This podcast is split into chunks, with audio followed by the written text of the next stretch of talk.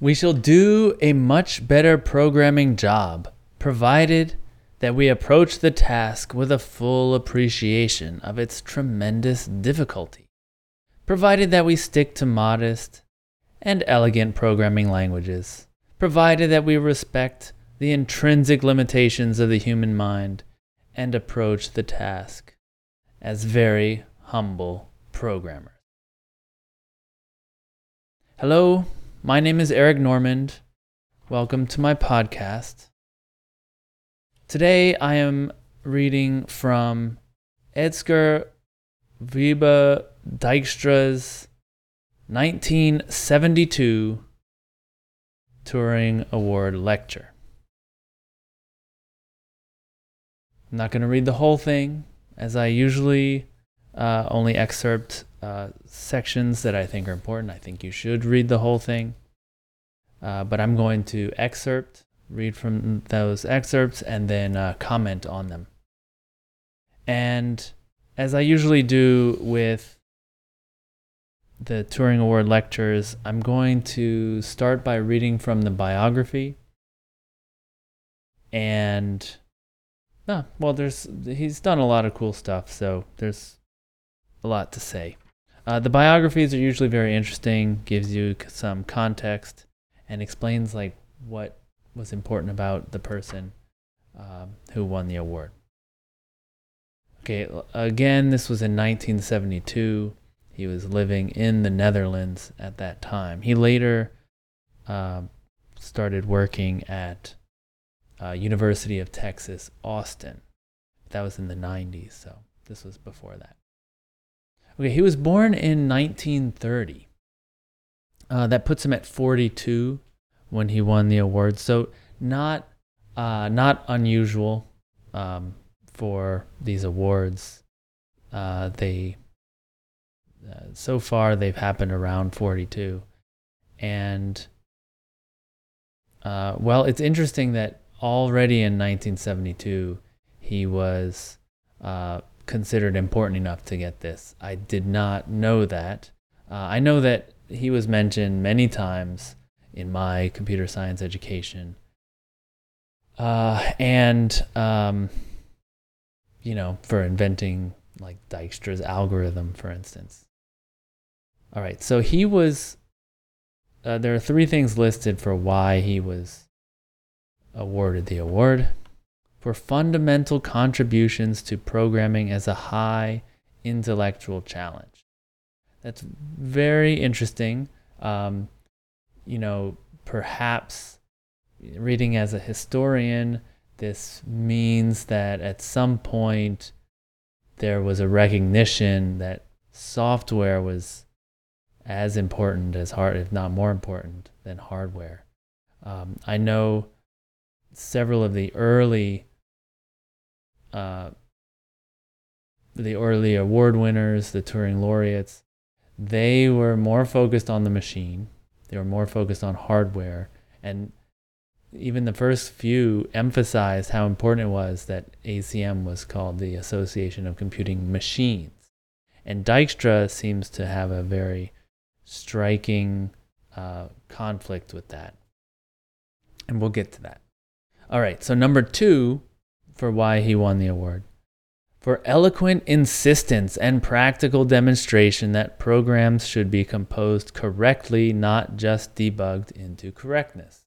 Okay, so he has a very strong uh, voice about how we should be programming, and one of those aspects is that uh, we need to be using proofs and uh, bu- you know building them correctly the first time instead of debugging them. Okay, that's interesting. Um, I don't know how, because I mean, when I program, there's a lot of debugging. it does doesn't work the first way, the first time. So I'm not, I'm not sure if, if this, if what he's uh, said has had the effect that he thought it would, because this was 50 years ago now. All right, uh, 49 years ago for illuminating perception of problems at the foundations of program design. Okay, so that's interesting. It's illuminating perception of problems. at the foundations of programs. Very cryptic. So let's read on. All right. I'm going to read little sections from the biography. At the Mathematical Center, a major project was building the ARMAC computer. For its official inauguration in 1956, Dijkstra devised a program to solve a problem interesting to a non technical audience. Given a network of roads connecting cities, what is the shortest route between two designated cities? The best known algorithms had running times which grew as the cube of the network size. The running time of Dijkstra's algorithm grew only as the square. Developed in 20 minutes, while Dijkstra was relaxing on a cafe terrace with his fiancee, Maria C. Debets, his shortest path algorithm is still used in such applications as packet switching software for computer communications. Uh, yeah, it's used way more than just in that. Um, this is what's known usually as Dijkstra's algorithm. It is still the um, definitive shortest path algorithm. Um, and I think that it is really uh, telling, like of like this person's, um, you know, m- mental capacity, his intelligence, that he was he could do it in 20 minutes, whereas other people hadn't come up with this. So there's some some special. He has a special mind uh, that he could do this. Um, and Dijkstra's algorithm is not like complicated. If you read it, it's a pretty, you know, normal for loop, right, or while loop. Uh, you could write it yourself. Um, what could you write it? You know, could you come up with it yourself? Well, that's a different question. Okay. Um, Around the same time, Dijkstra invented another very efficient network algorithm for use in designing the X1 computer. Known as the minimum spanning tree algorithm, it finds the shortest length of wire needed to connect a given set of points on a wiring panel. He published both network algorithms in a single paper in 1959. Very cool.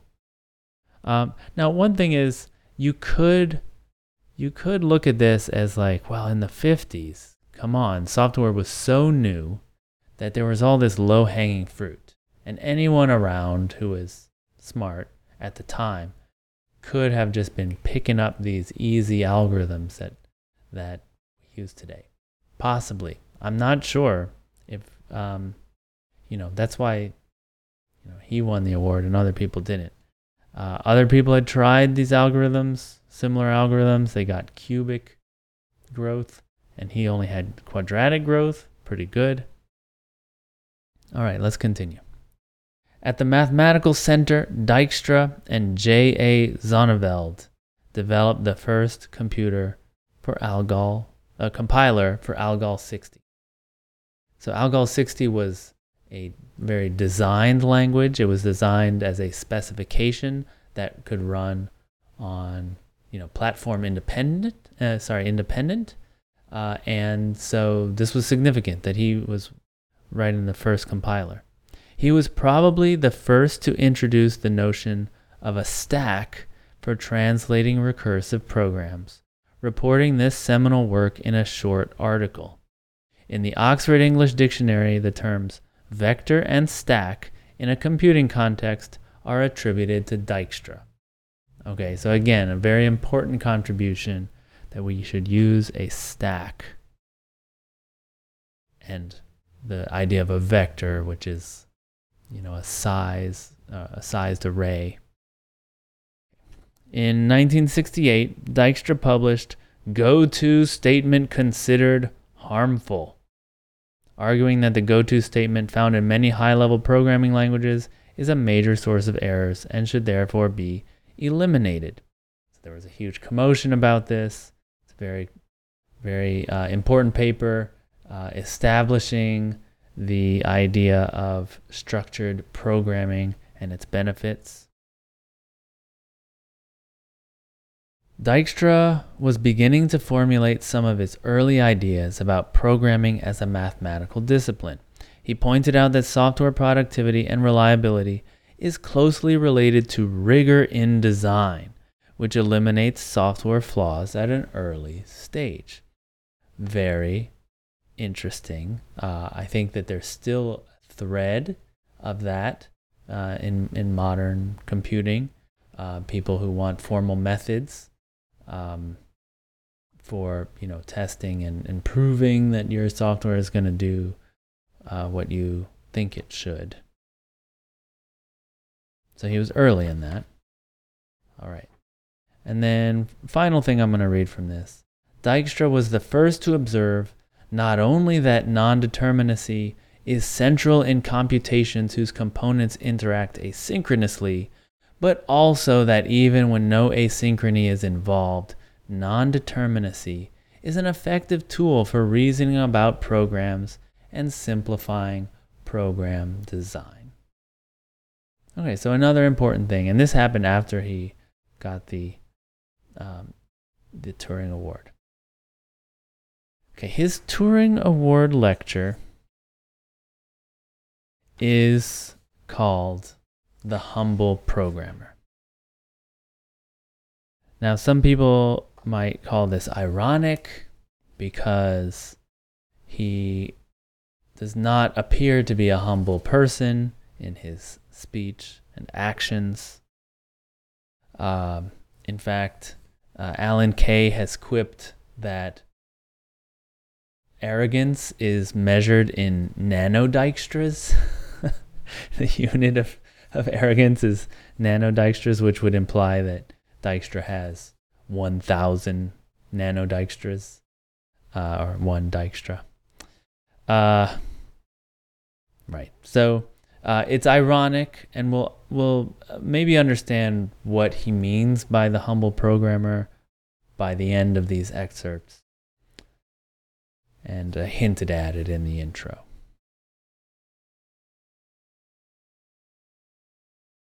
So um, let's just read a little bit from it.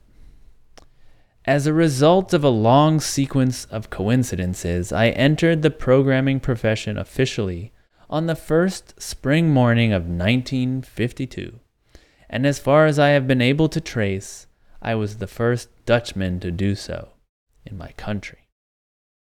And that's really interesting that he he hasn't found anyone uh, earlier than him in the Netherlands, um, which is quite possible. You know, the this is very early, 1952 and a lot of the work had been done in uh, the UK and in the US.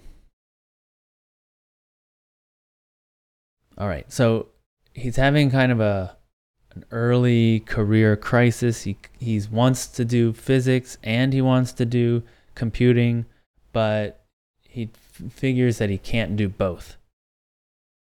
And so he's thinking of dropping one and so he's now asking should I should I drop physics and just go into computer science? All right, so he's talking to his professor. But was that a respectable profession? After all, what was programming? Where was the sound body of knowledge that could support it as an intellectually respectable discipline? I remember quite vividly how I envied my hardware colleagues who, when asked about their professional competence, could at least point out that they knew everything about vacuum tubes, amplifiers, and the rest, whereas I felt that when faced with that question, I would stand empty handed.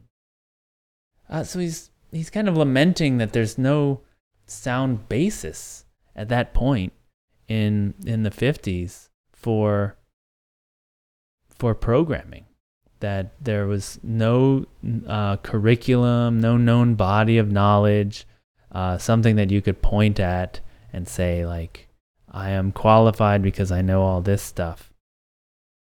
Uh, and I feel like that's similar today. I mean, we do have computer science curricula at universities and things, but uh, as we know in in the industry, computer science degree uh, is not required. It's it's considered helpful, but uh, I guess computer science um, departments aren't creating enough um, graduates, and so companies have to accept people who don't have those degrees, and and they often say that that they do quite well anyway. That it's not required. Um, my wife is a doctor. This is this is purely personal, and they have a, a large body of knowledge that they consider essential to to practicing as a doctor. And you have to learn it. It's just pure like let's learn all this stuff. And it's very rigorous very difficult. And i while i was watching my wife study and she would talk about what she was studying i was jealous. I wish that we had that in our profession. Um, not to not to gatekeep right? Not to say if you don't know this you can't program as a you know software engineer let's say. But as a way to point people to like this is what you need to know right? This has been evaluated. And there are studies of um, medical schools who they have this big curriculum and then they they graduate people in the curriculum but then they do studies where they go at, talk to those graduates two years later and they say so all that stuff we taught you what are is still useful to you today after two years? And then they they give them the subset that they feel like this is the stuff I'm still using that other stuff I'm, so they're they're trying to make it smaller and figure out what was actually important in there I don't know if we're doing that in computer science, but I feel like um, I feel jealous. I feel envious when when I hear of other fields that has like a list. Like you definitely need this. You definitely need that.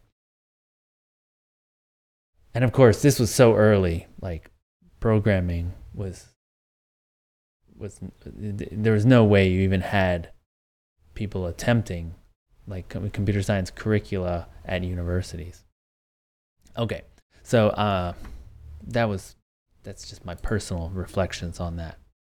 All right, so he's talking to his professor Van Wijngaarden, um, and he gives him some good, you know, he's talking about his interactions with him. After having listened to my problems patiently, he agreed that up till that moment there was not much of a programming discipline.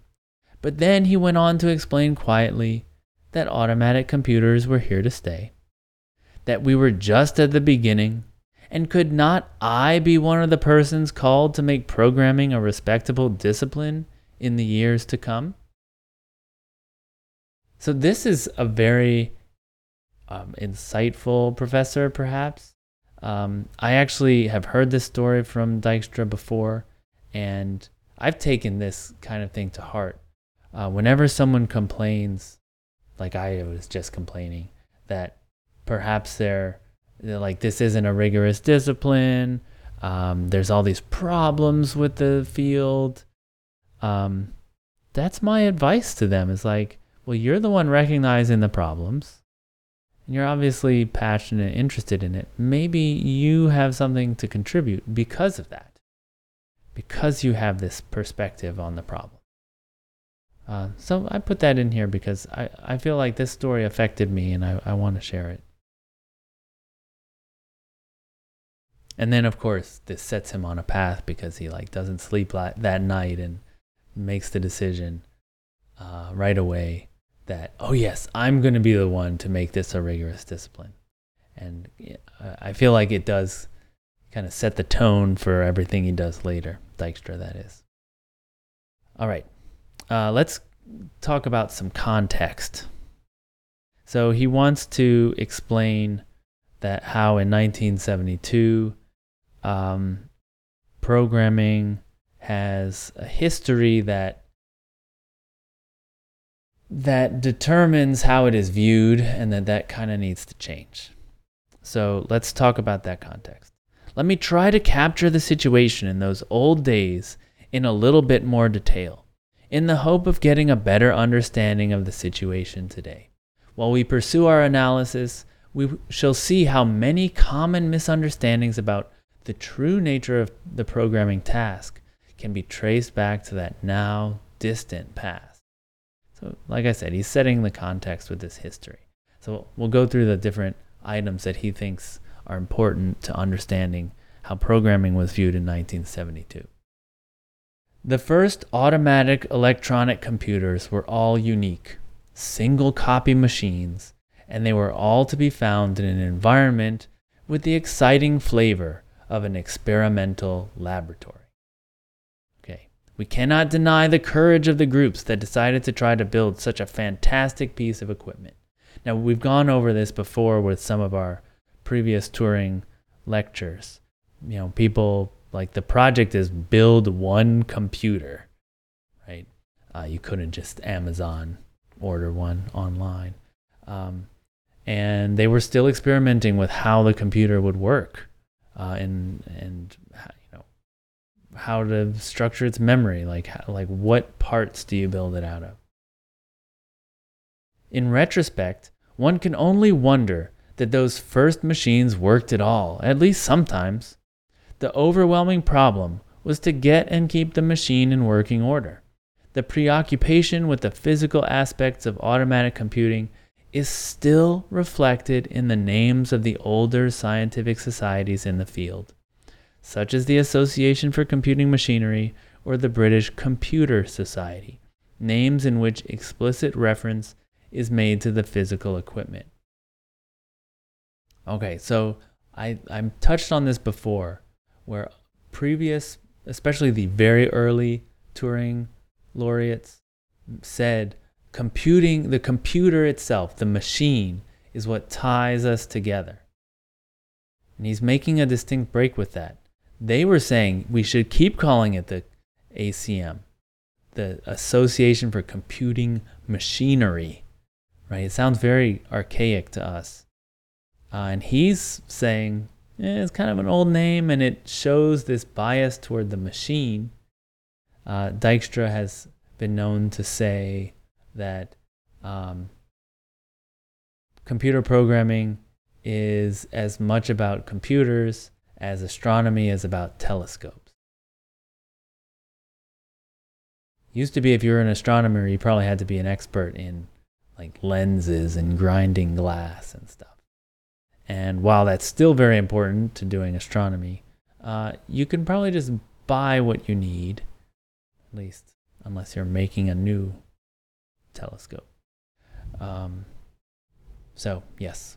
So we're at this point where you can just buy computers and the programming is um, is a is a different it's different and he's trying to emphasize that. All right. What about the poor programmer? Well, to tell the honest truth, he was hardly noticed. Okay, he uses he everywhere. I don't think there's a she in this whole thing.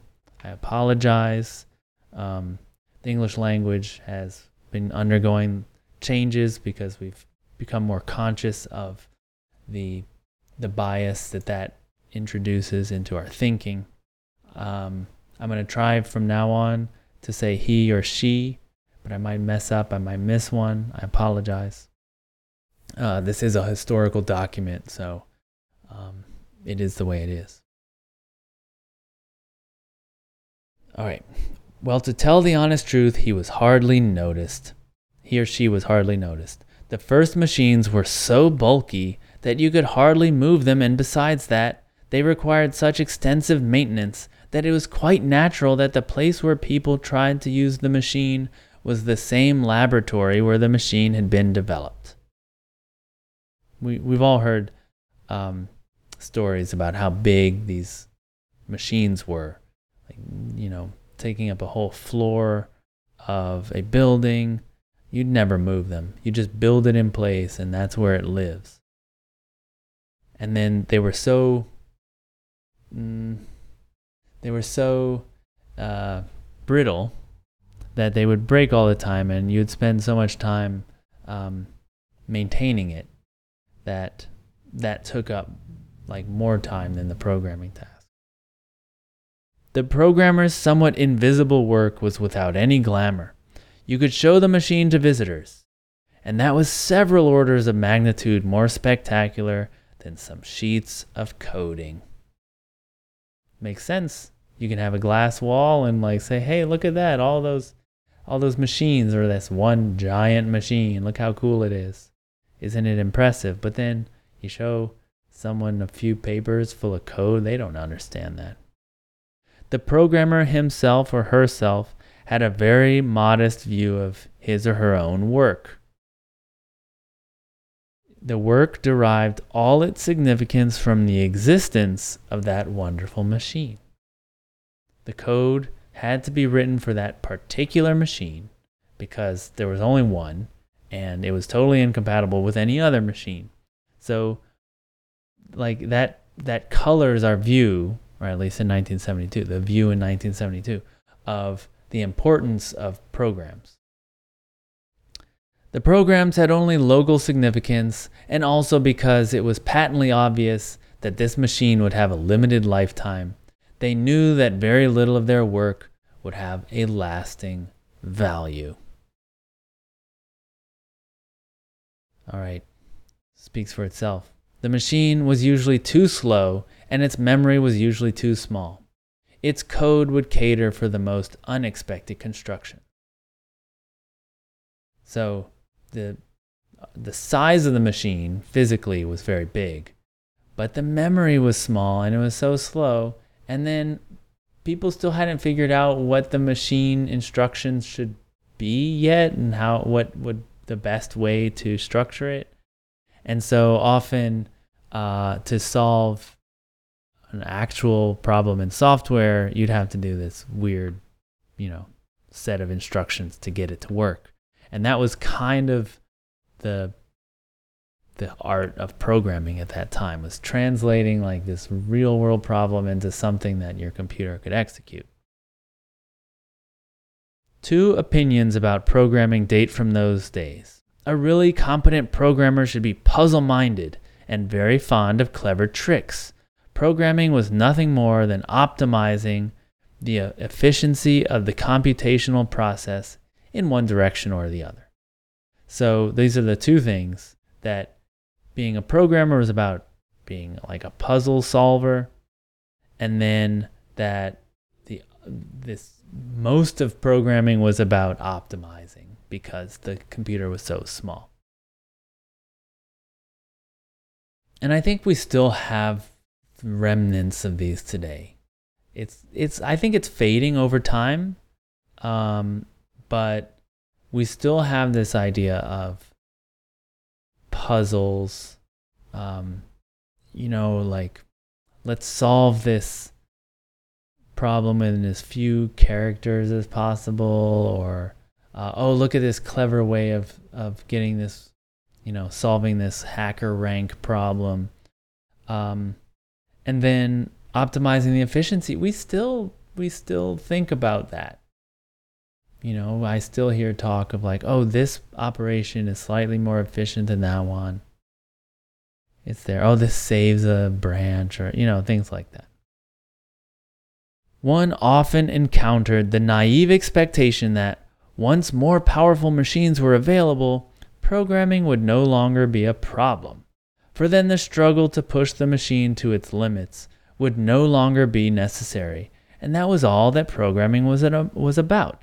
But in the next decade, something completely different happened. More powerful machines became available, not just an order of magnitude more powerful, even several order of magnitude, orders of magnitude more powerful. But instead of finding ourselves in a state of eternal bliss, with all programming problems solved, we found ourselves up to our necks in the software crisis. Okay, this this deserves uh, talking about more deeply. So, you know, people were solving very, I mean, from today's point of view, very simple problems. They were generating uh, large tables, um, of numbers that were hard to calculate. by hand, um, and and and you know things like that where it's it's math. They were just doing math faster, and uh, able to just scale up the amount of math they could do in a given amount of time. And uh, people thought that, well, if so much of the problem is optimizing it so that we can fit it into this tiny memory or make it, instead of making it take 72 hours to run this computation, we could get it down to 36 or 24 hours. That would be nice if we just had a faster computer. Um, people thought that, you know, it would just kind of magically happen. But instead, what happened was we had bigger ambitions for what software should do. So we, by 1972, we started wanting computers to be interactive and we wanted them to, uh, you know, do other non mathematical things like lay out our documents or um, um, manage more complex things like accounting and banking and stuff like that. That it wasn't just uh, let's generate, let's simulate a like a nuclear explosion, or let's decrypt some some um, encrypted military communication. You know, it's it, it's becoming where, our ambitions are are getting bigger, and uh, that those ambitions are outpacing the the Moore's law of our computers getting um, better, right? So if you pr- if you wanted to write these early pieces of software, like, I mean, honestly, they might be like simple for loops these days. uh, maybe a little more sophisticated than that, but like generating a table of like the same formula on every row, like eh, we could probably write that in a few hours. Took them a long time to do. Um, and that has been solved, but we have this other problem, this what he's calling the software crisis, and we'll get to a little bit later. So he's trying to explain the causes. Um, I, I, I want to just focus on what he calls the major cause. As long as there were no machines, programming was no problem at all. When we had a few weak computers, programming became a mild problem, and now we have gigantic computers. Programming has become an, uh, an equally gigantic problem. As the power of available machines grew by a factor of more than a thousand, society's ambitions to apply these machines grew in proportion and it was the poor programmer who found his or her job in this exploded field of tension between ends and means. Okay, little highfalutin language there, um, but you know he's basically saying programmers are the ones who have to deal with the ambition uh, that the, these new pieces of hardware are, are unlocking. Then, in the mid 60s, something terrible happened. The computers of the so called third generation made their appearance. If your definition of price is the price to be paid for the hardware, little will prevent you from ending up with a design that is terribly hard to program for. For instance, the order code might be such as to enforce either upon the programmer or upon the system early binding decisions presenting conflicts that really cannot be resolved and to a large extent, these unpleasant possibilities seem to have become reality. So he's kind of lamenting this, um, what he's calling the third generation of computing computers. I think we don't use those anymore. Um, so I just wanted to bring that up. That like he feels like there was a problem here. Um, all right he, he talks about how um, as an industry, as a programmers, programmers should have a lot of say in how the computers get designed. And he talks about, well, I'll, I'll read it. I regret that it is not customary for scientific journals in the computing area to publish reviews of newly announced computers in much the same way as we review scientific publications. To review machines would be at least as important. Oh, so that's interesting. I think that's a really um, interesting point that uh, programmers have to use the computers, at least at that time, they had to use the computers that were available commercially. And why not have programmers review them um, and talk about how you know easy or difficult certain types of software would be to write for them? Um, that you know he laments in the previous section about how much um, the, the, they were they were designed by cost right so like yes this is a computer it is a it works and and it's not that expensive why is it not expensive well we like we saved a few transistors by not uh, uh, by not having a convenient instruction set, basically. All right. The reason that I have paid for a, for a, paid the above attention to the hardware scene is because I have the feeling that one of the most important aspects of any computing tool is its influence on the thinking habits of those who try to use it, and because I have reasons to believe that that influence is many times stronger than is commonly assumed. So he's making this argument that I think was touched on in the uh, in the reasons for him getting the award that this uh, perception of problems at the foundation of program design um, that the hardware that we use does influence our thinking habits right the hardware that we use influences our thinking habits so much more than it, oh, this is really inconvenient to program for. If you program for it long enough, you will find that your program programming has been influenced by that and perhaps in a bad way. So we should be careful what machines we use. Okay. So he's going to talk about some different projects in the history of computing that he wants to touch on. In the beginning, there was the EDSAC in Cambridge, England, and I think it quite impressive that right from the start, the notion of a subroutine library played a central role in the design of that machine. It is now 25 years later, and the computing scene has changed dramatically, but the notion of basic software is still with us, and the notion of the closed subroutine is still one of the key concepts in programming. It has survived three generations of computers, and it will survive a few more because it caters for the implementation of one of our basic patterns of abstraction.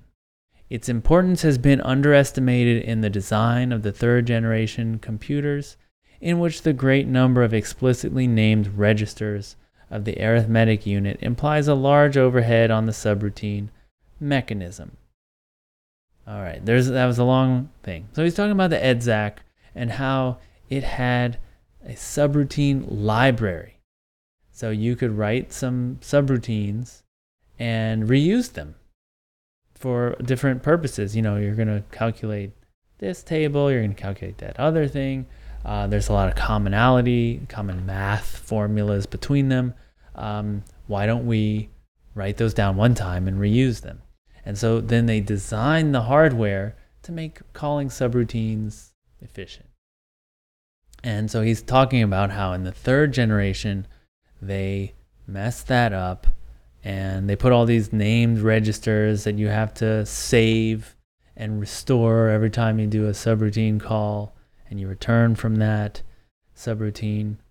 Um, this reminds me a lot of the Lambda the Ultimate Go-To uh, paper that came out just about the same time as this in the 70s. um, talking about how uh, compilers and program writers at the time believed that to be safe, you had to do all this saving of registers. And so calling a subroutine was very expensive. And Scheme showed that, or the Scheme team showed that uh, in in some cases, subroutine calls could be compiled down to a single jump instruction that you didn't need to save all these registers. Um, so I, I wonder how that influences this. That um, perhaps with a with a nice compiler, the the problems with this third generation could be kind of papered over. But still, it was thought at the time that uh, the hardware had a large effect. The design of the hardware, the number of registers, what registers had to be saved explicitly, made it uh, very uh, was very significant in how performant subroutines ran. So he's bringing that up, um, and well, I just wonder if that holds up after this the Lambda the ultimate Go To stuff. Okay. The second major development on the software scene that I would like to mention is the birth of Fortran. At that time, this was a project of great temerity, and the people responsible for it deserve our great admiration. It would be absolutely unfair to blame their shortcomings that only became apparent after a decade or so of extensive usage. In retrospect, we must rate Fortran as a successful coding technique, but with very few effective aids to conception. Okay, so he's saying Fortran was important, it was good for its time. Okay. But then, he says, the sooner we can forget that Fortran ever existed, the better. For as a vehicle of thought, it is no longer adequate. It wastes our brain power, and it is too risky and therefore too expensive to use. Okay, footnote here. Um, remember I talked about Dijkstra's famous arrogance? Well, just stay tuned because this goes on. Fortran's tragic fate has been its wide acceptance mentally chaining thousands and thousands of programmers to our past mistakes. I pray daily that more of my fellow programmers may find the means of freeing themselves from the curse of compatibility. Okay, so I, I broke in there to talk about arrogance. Um, I feel like this is one of those things that really um, gave him that like this kind of ranting, uh, gave him this reputation for being arrogant. Arrogance doesn't mean you think you know everything or you you know you think you're better than other people what it i mean really what it means is you don't know how to speak in such a way that you are cl- clear in your place, right?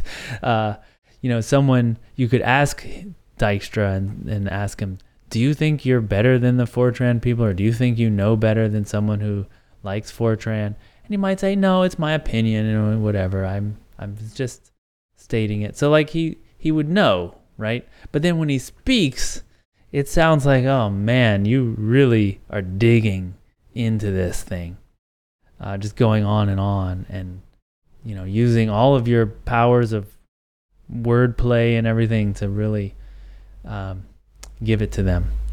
Um, but okay so what he's saying is that fortran um, fortran was important. Uh, the fortran project uh, developed quite a lot of what of what we would consider like programming language theory compilers parsing, that kind of stuff. Uh, it was a it was hard. It took a lot of person years to do because they were starting from scratch and they didn't have like big machines like we do today. Um, and then this curse of compatibility. Uh, the problem was it was developed for a particular machine, and then some other, uh, you know, set of programmers with a different machine would look at that and say, "Oh, that's really nice. Let me program one for our machine." And so they would program one that was very similar but different.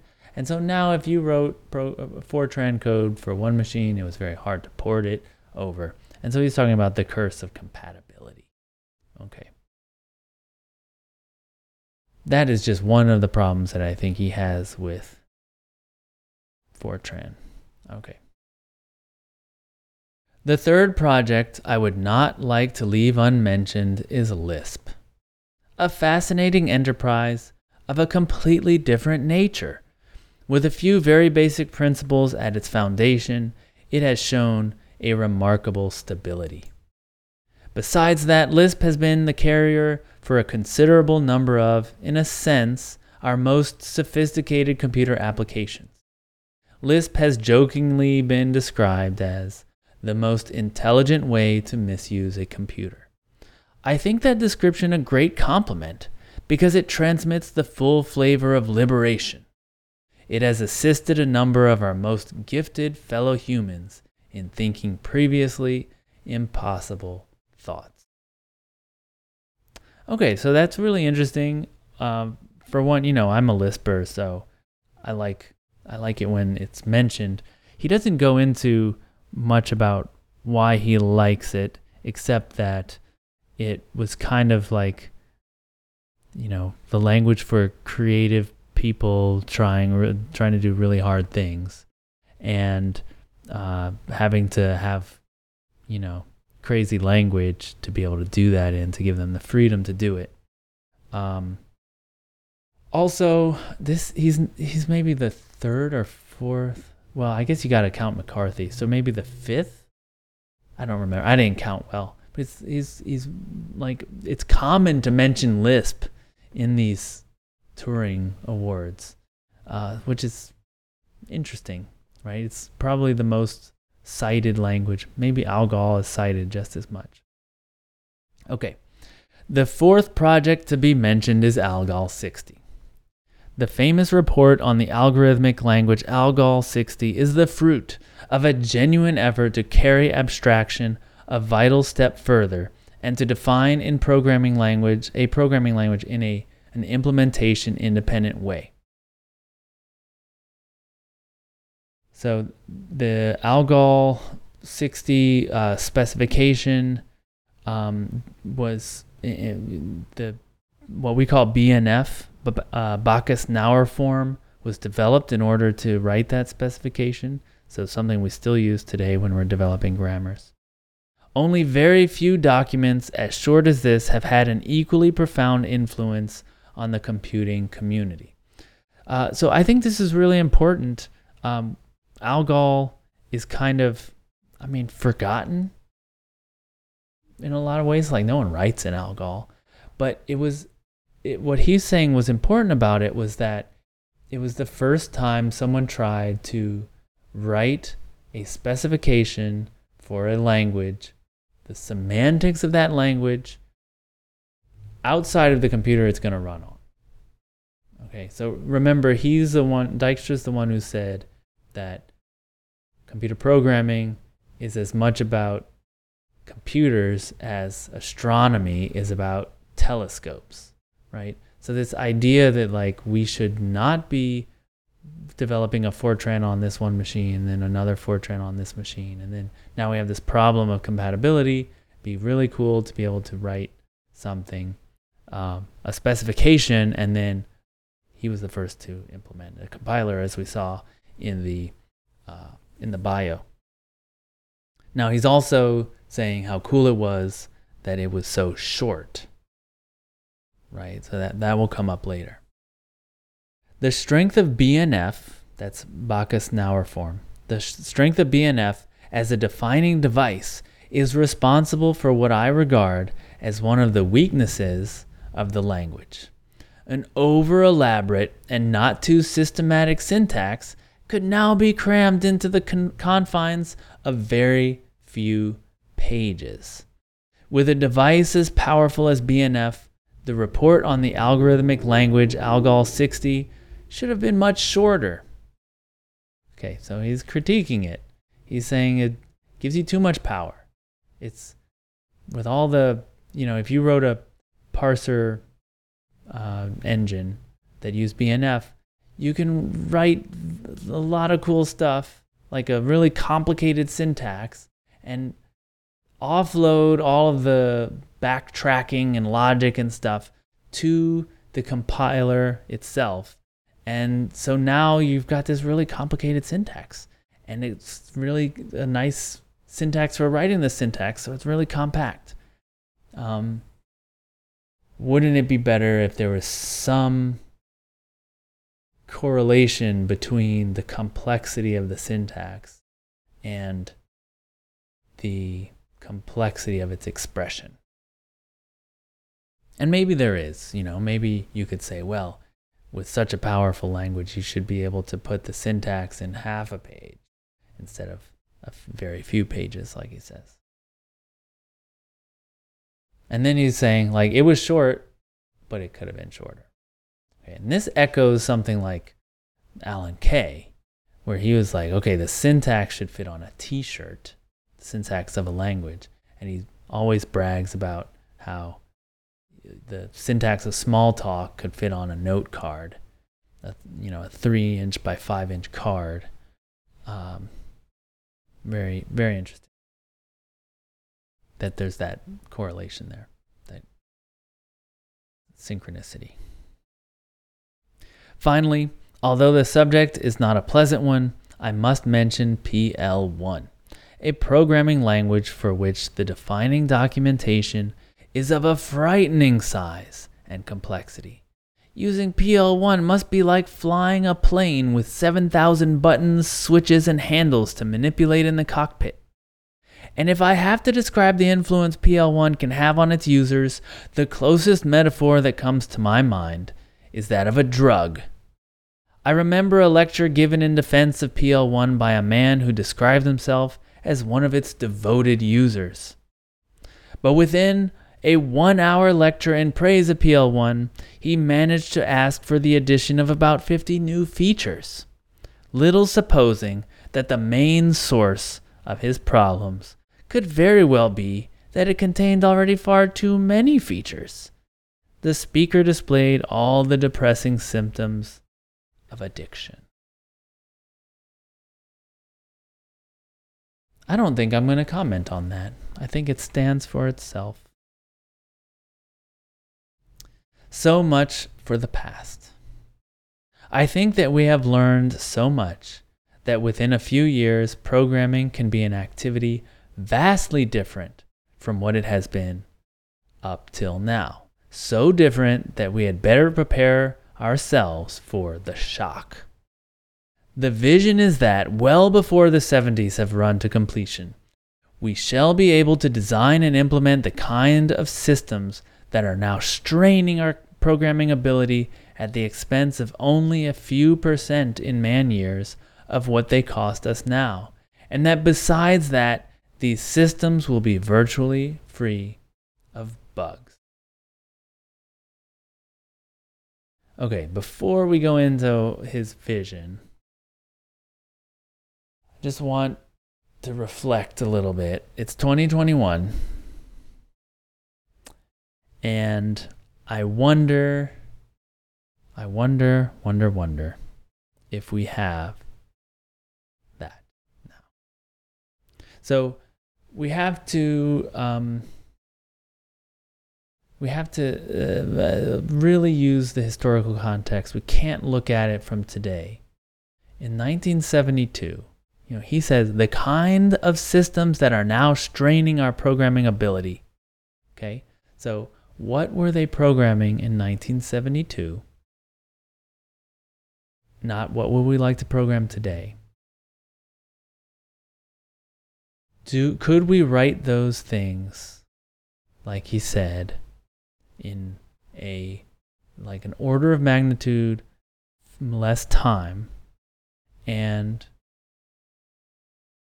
virtually free of bugs.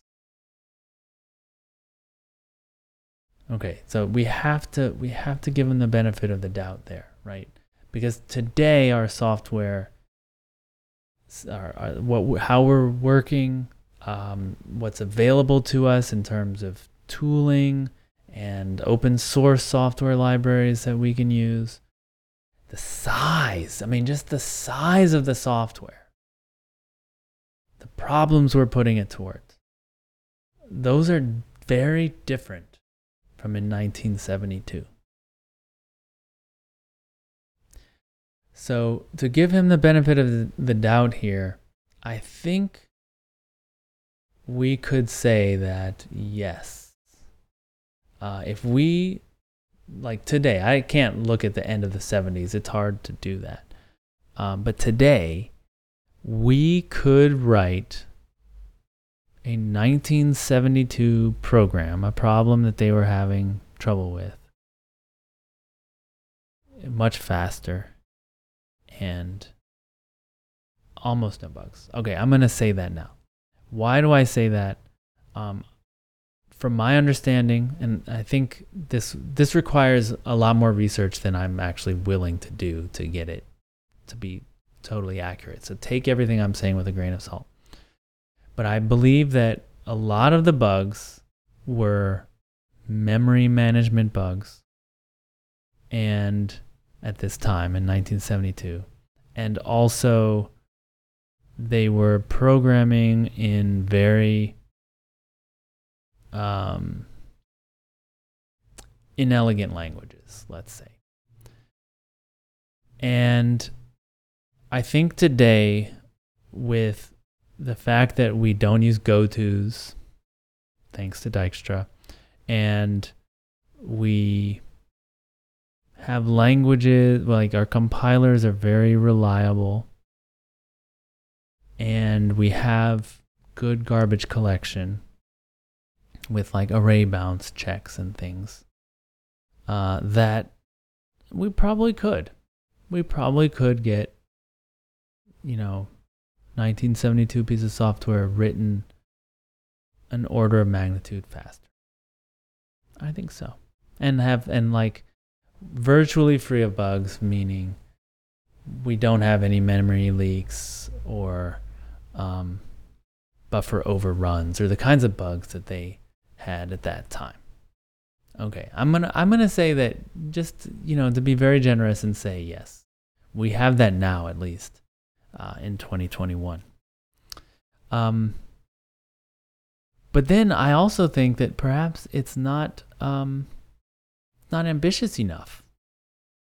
His vision, you know, now that now that I'm putting it in those details, an order of magnitude. Um, you know, he says a few percent in man years of what they cost us now and virtually free of bugs. And those kind of go together because bug debugging is um, one of the most expensive things that we do. Um, right. And I don't know if that would solve the software crisis. An order of magnitude, uh, we probably need needed much more than that. Now, of course, the same problem. I don't know why he didn't foresee this, but the same problem that happened before happened several times over. Uh, the kinds of software we want to write, our ambitions have grown. Uh, we want to write software that has global scale. So, you know, imagine something that has really hard scale problems. Um, something like Google or a uh, global network CDN system. Uh, I mean, even something like Twitter or Facebook, like those things have really hard problems. Um, and they're much, I mean, they took a long time to write, but they're much harder than what they were doing in the 70s.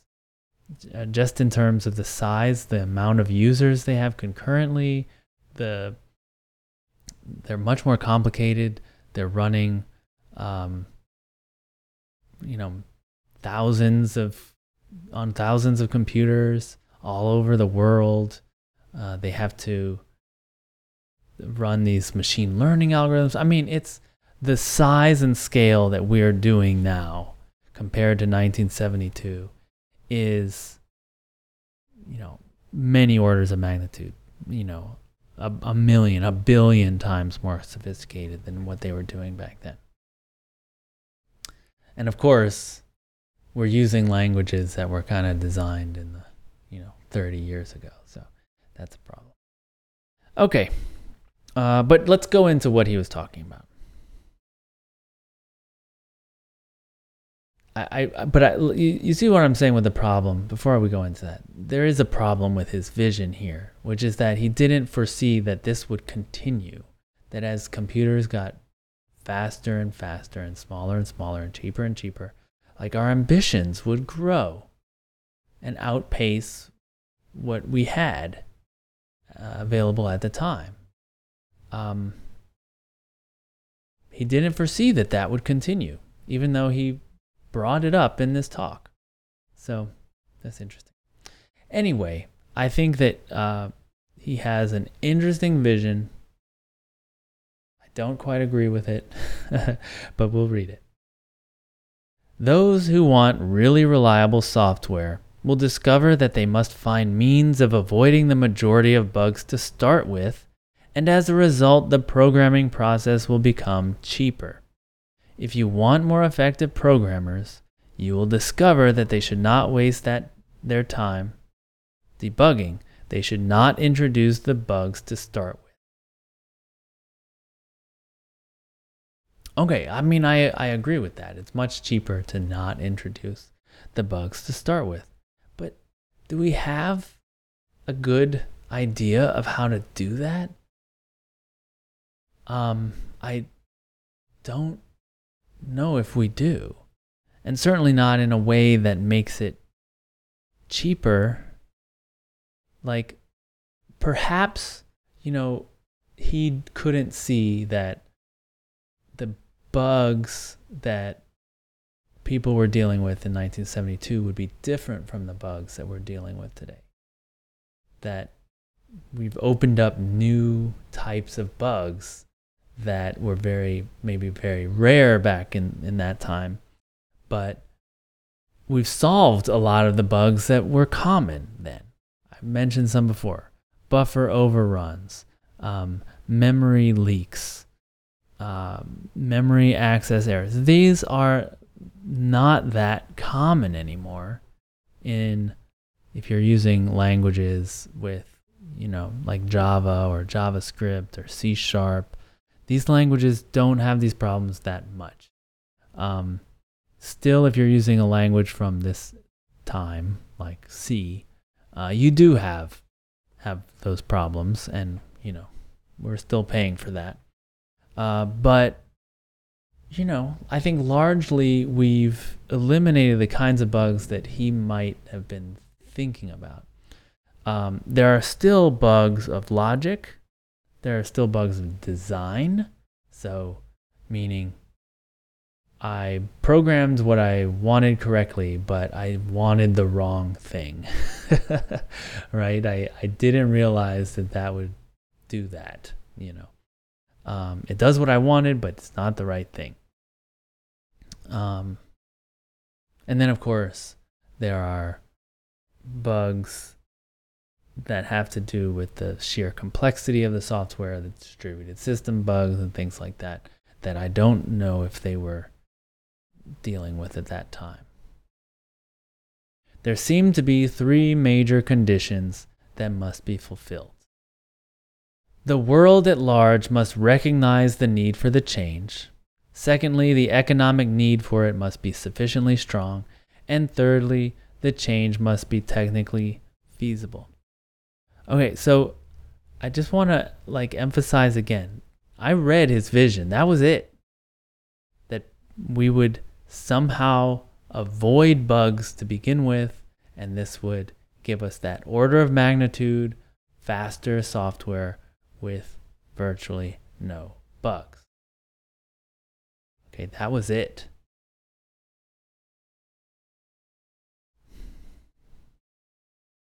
And so he's got these three things for why he thinks a revolution would happen before the end of the 70s.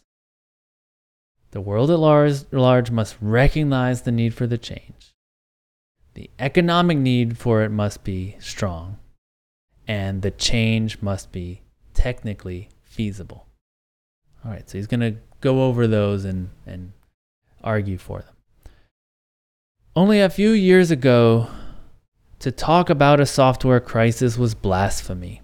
The turning point was the conference on software engineering in Garmisch, October 1968, a conference that created a sensation as there occurred the first open admission of the software crisis. Our first condition seems to be satisfied. Um, that might be an interesting paper to read. The Conference on Software Engineering report, uh, where the idea of the software crisis was first openly talked about. Of course, the software crisis, um, we don't talk about it so much anymore, but what it meant was like there were all these projects that were over time and over budget. Some of them just failed completely to to materialize after spending millions of dollars. And it was so common they were calling it the software crisis. Basically we don't know how to build software. That's what they were saying. Nowadays one often encounters the opinion that in the 60s programming has been an overpaid profession and that in the coming years, programmer salaries may be expected to go down. Okay, so th- he's talking about the economic argument now. He says the 1968 conference, which happened four years before this, opened the doors. People are like now openly admitting that we don't know how to write software on time and on budget. It's open. The doors are open. We believe it. So we have the first condition that recognize the need for the change. Okay. Now the economic argument is number two. And people are talking about programmers being overpaid and that their soft their their salaries may go down. Certainly that did I mean from now, like programmers are really highly paid now. And so from 1972 to now, 50 years later, 49 years later, it doesn't seem to have happened. I don't know if there was a dip or something, but in, that's interesting. Like I was very shocked when I read that. So um, he's going to talk about this opinion. Perhaps the programmers of the past decade have not done so good a job as they should have done. Society is getting dissatisfied with the performance of programmers and of their products. Okay, so that he's trying to explain why people think that programming salary should go down. So now he's going to try to argue for why he thinks it might. The price to be paid for the development of the software is of the same order of magnitude as the price of the hardware needed.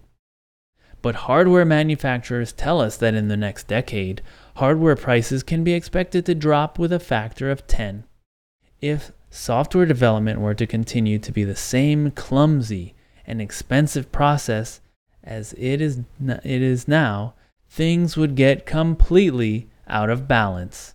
You cannot expect society to accept this, and therefore we must learn to program an order of magnitude more effectively. Uh, I mean, maybe from 1972 that argument makes sense, but looking back, it just didn't. It just did not play out. Um, I think that he failed to do the projections. Uh, the projections, to to my mind, the important ones are that as computers get cheaper, more people will want them. And so there is a more of a market for software. And so therefore, you can spend more money developing the software because you have more people to sell it to. So he kind of did not foresee what was happening like at that time, but it was still not big, that there was a software industry growing. That it wasn't, we are a company, we have $10 million, let's spend $5 million on a piece of hardware, and then $5 million to develop our own custom software for it. What happened in the 70s was the personal computer came out, and now it's cheap enough, a few thousand dollars, for a company that a small company to buy it, and now uh, they need software for it, and they can't afford custom software because big companies were spending $5 million on that. And so what happens? Well, people develop a software industry, a software market where you write the software once, it's a general purpose piece of software like a spreadsheet, and then you sell it to everyone who has a personal computer. And that could happen in mini computers, not just microcomputers as well. And so he failed to foresee there was a kind of a shift from custom software per company to reselling the same software. So recouping the cost of building the software uh, by having a larger market to sell to. And uh, I mean that continues today, right? We still have we still we have now software as a service and things like that where a company will pay $100, $1,000 a month for their software, depending on the software, right? But it costs millions to make because those companies can resell to um, to lots of people. Okay, so he was wrong. I mean, just looking back, he was wrong. Uh, third condition is it technically feasible? I think it might be, and I shall give you six arguments in support of that opinion. A study of program structure has revealed that programs, even alternative programs for the same task and with the same mathematical content, can differ tremendously in their intellectual manageability. A number of rules have been discovered, violation of which will either seriously impair or totally destroy the intellectual manageability of the program. Okay, so I, I actually think that this third technically feasible is the more interesting argument. Um, not only because, you know, it has a chance of being right, uh, but it kind of gets deeper into his thinking about what software, how software should be developed. And this idea of intellectual manageability is key, right? That you have to keep software manageable in your mind. Otherwise, we, that's, that's kind of the cause of the software crisis? It's cause of bugs and everything. So he's talking about these rules that there's been study of how people program and they found that well if you stick to these rules you can still solve the problem but you keep it simpler. You keep it easier to keep in your mind. These rules are of two kinds those of the first kind are easily imposed mechanically by a suitably chosen programming language examples are the exclusion of goto statements and of procedures with more than one output parameter. Okay, so excluding goto statements and excluding procedures with more than one output parameter. Meaning you just have the return value, what we consider today the return of a procedure. Instead of, you know, setting, you know, a mutation, right? So it's kind of talking about like a functional style. Okay, so there's that's the first kind if you can enforce it in the language. For those of the second kind, I see no way of imposing them mechanically, as it seems to need some sort of automatic theorem prover for which I have no existence proof.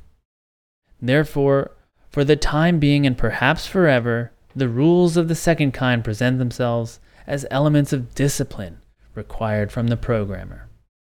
Some of the rules I have in mind are so clear that they can be taught, and that there never need to be an argument as to whether a program, a given program, violates them or not. So maybe the computer can't check them. He doesn't have that theorem prover he talks about, but another person could check them and know clearly whether they were the rules were violated or not. Examples are the requirements that no loop should be written down without providing a proof for termination or without stating the relation whose invariance will not be destroyed by the execution of the repeatable statement. Okay, so he's saying here's a rule. Before you write a loop, write a little proof that shows, or maybe not before, but alongside this loop, prove that it will terminate. Just a little little informal proof that shows like, yeah, there's this isn't gonna go in an infinite loop. You gotta write it down. That's the rule. Okay.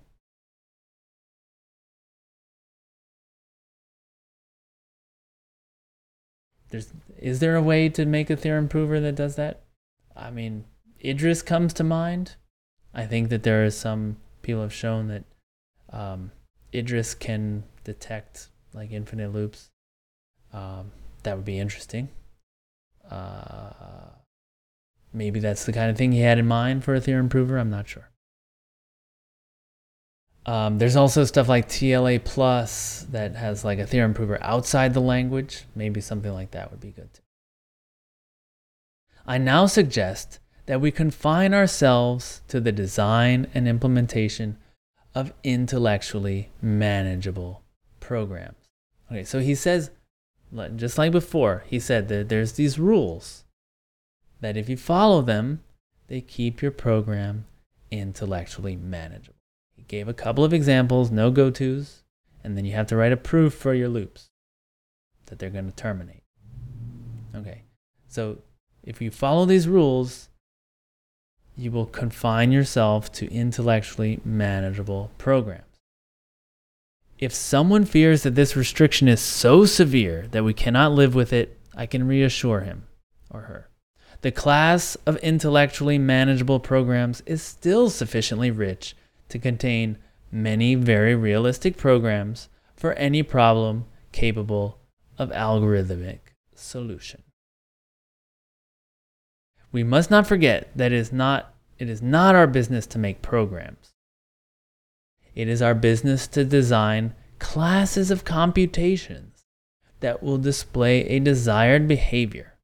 The suggestion of confining, confining ourselves to intellectually manageable programs is the basis for the first two of my announced six arguments.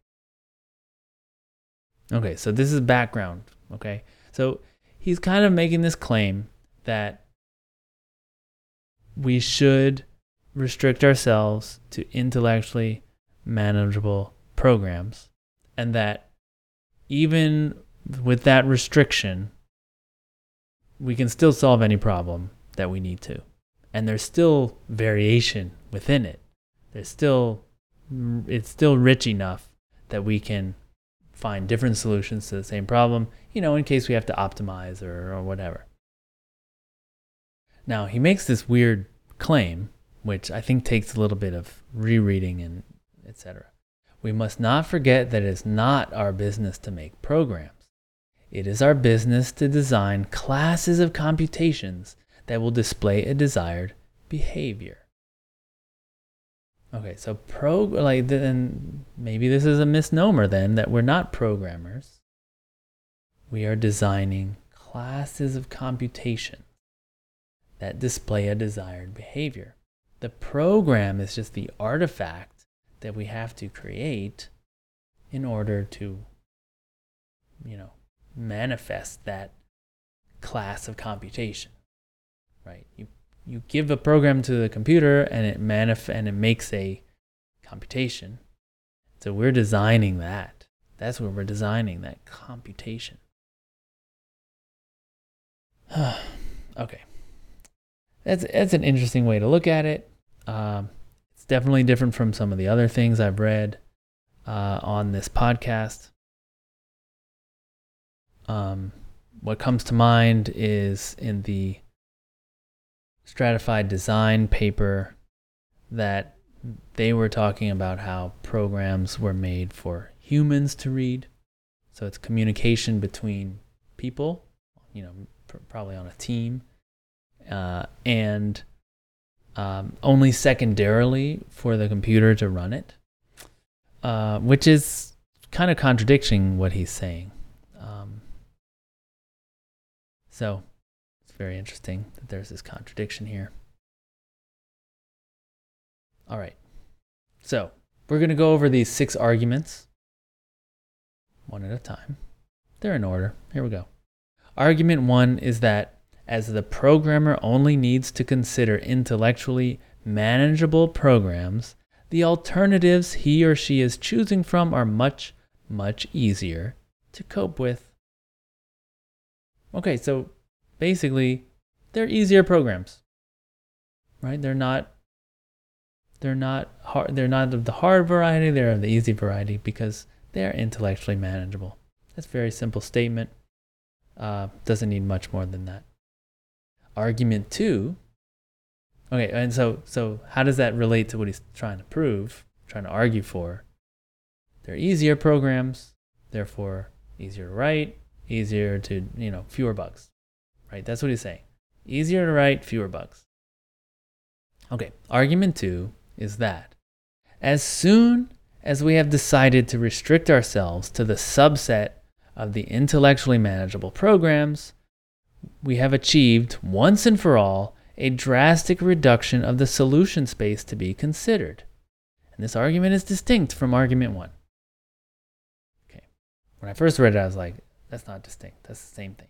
He's saying there's just fewer programs that we have to deal with, fewer choices, fewer alternatives. The solution space is smaller.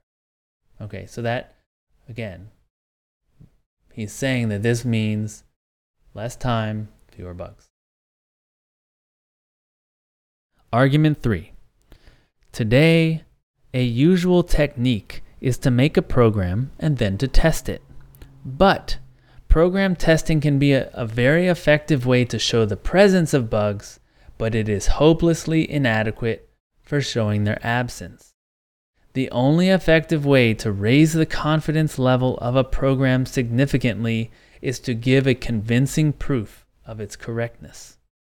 But one should not first make the program and then prove its correctness, because then the requirement of proving, providing the proof would only increase the poor programmer's burden.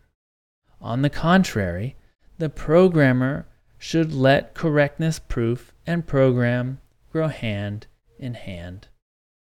If one first asks oneself what the structure of a convincing proof would be, and having found this, then constructs a program with sat- satisfying this proof's requirements, then these correctness concerns turn out to be a very effective heuristic guidance. Okay, there's a lot to talk about in here. This is a big, big statement here. First two are easy, right? First argument, easier programs. Second argument, fewer programs. This one is saying that if you write the proof and the program hand in hand, your job is easier. You will have no, you know, fewer bugs and it'll be faster. Okay. So let's break this down. So he says that a usual technique is to make a program and then test it, but you need to write a proof or you can't know if it's correct. So this kind of contradicts a quote by Knuth. Uh, I think it was a note that he wrote on a to a, uh, a colleague about a program. He said, um, "Be careful with this code. I have proven it correct, but I have not. I've only proven it correct. I have not tested it." so um, I don't know about you, but I um, in my experience, uh, proving something correct is not enough. I think you need proof and test. If you wanted to go that extra mile uh, to prove it, I often don't prove it, to be honest, but I will test. And I have found when I try to prove, I still need to run it to be sure. Um, so I think that he's uh, hmm, he's showing uh, uh, I don't know a bias that somehow you can just prove everything correct.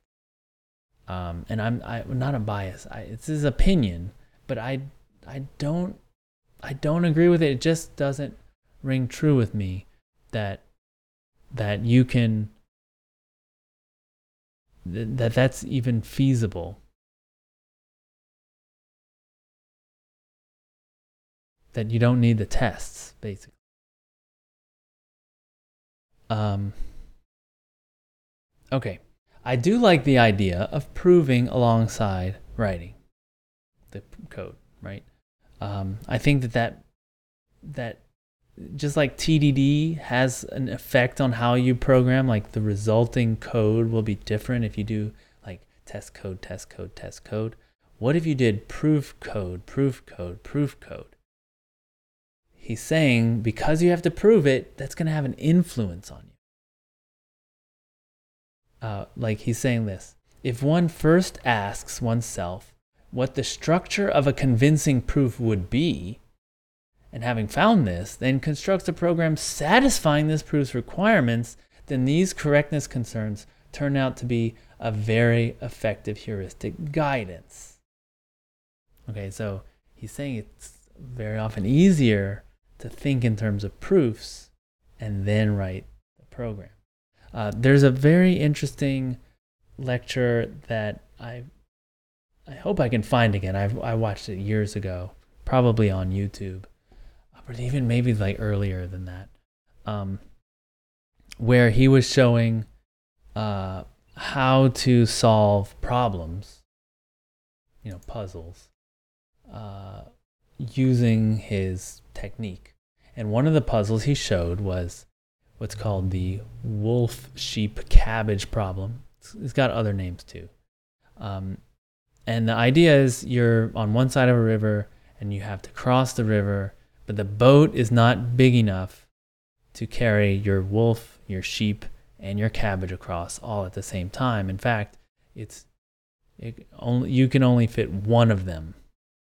So you have to get everything across without anything eating the other thing, right? So the sheep is going to eat the cabbage if you leave them alone together, and the the wolf is going to eat the sheep. Okay, it's a it's a common problem uh, that we all face every day like our sheep are going to eat cabbages and how do we deal with that right so we need software to solve this problem um, and he uh, showed in his lecture through his you know method that what would a proof look like and he showed that like look one thing that we can do is kind of simplify this proof that it looks like there's three different things there's the sheep, there's the wolf, there's the cabbage. But really, what we're saying is the sheep, that's the different one. Because the sheep can't be alone with the wolf, and the sheep can't be alone with the cabbage. But the wolf will not eat the cabbage, so they can be alone together. So we can call those alpha. The wolf is an alpha, and the, the cabbage is alpha. And then this third thing, we'll call it something else. We'll call it beta. And so now the constraint is we cannot have an alpha and a beta together alone. Okay, we can have two alphas alone, but we can't have an alpha and a beta. Okay, so now we have this constraint that's very clear and mathematically, you know, workable uh, that allows us to now proceed with a method for crossing the river. with you know getting everything across. Uh, and so I think that that's what he's trying to get at here. That uh, if you start with the proof and figure out what would it even look like if I could prove that this software will always work. It's actually kind of like a modeling step that allow and then you can just program that model.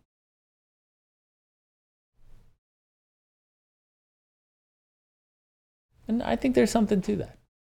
All right. Argument four.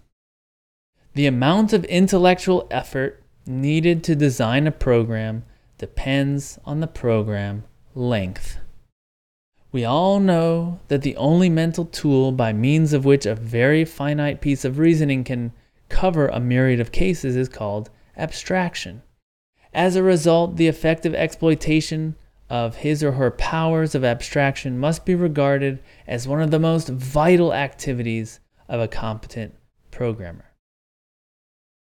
In this connection, it might be worthwhile to point out that the purpose of abstracting is not to be vague, but to create a new semantic level in which one can be absolutely precise. Okay, so he's just kind of setting this up, and I wanted to stop here that's one of those quotes that everyone loves from Dijkstra. Um, I'll read it again. The point, the purpose of abstracting is not to be vague, but to create a new semantic level in which one can be absolutely precise. He's talking about levels of abstraction, um, a lot of cool ideas in here.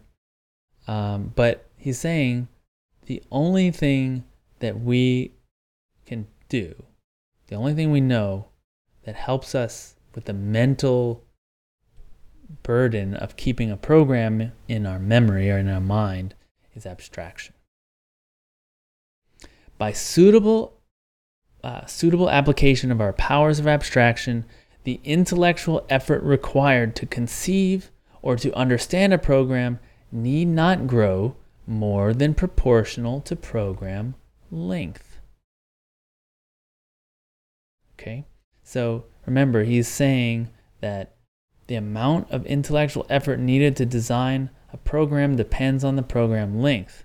And he's saying that if you use abstraction, the length of the program, number of lines, I guess, number of number of tokens in the program, uh, that we with good abstraction, the amount of, of intellectual effort it takes is proportional to program length. So program grows a little bit, we have to use a little bit more mental power. Okay, it's not done yet, this argument. The identification of a number of patterns of abstraction that play a vital role in the whole process of composing programs. Okay, so he's identified these, or people have identified them.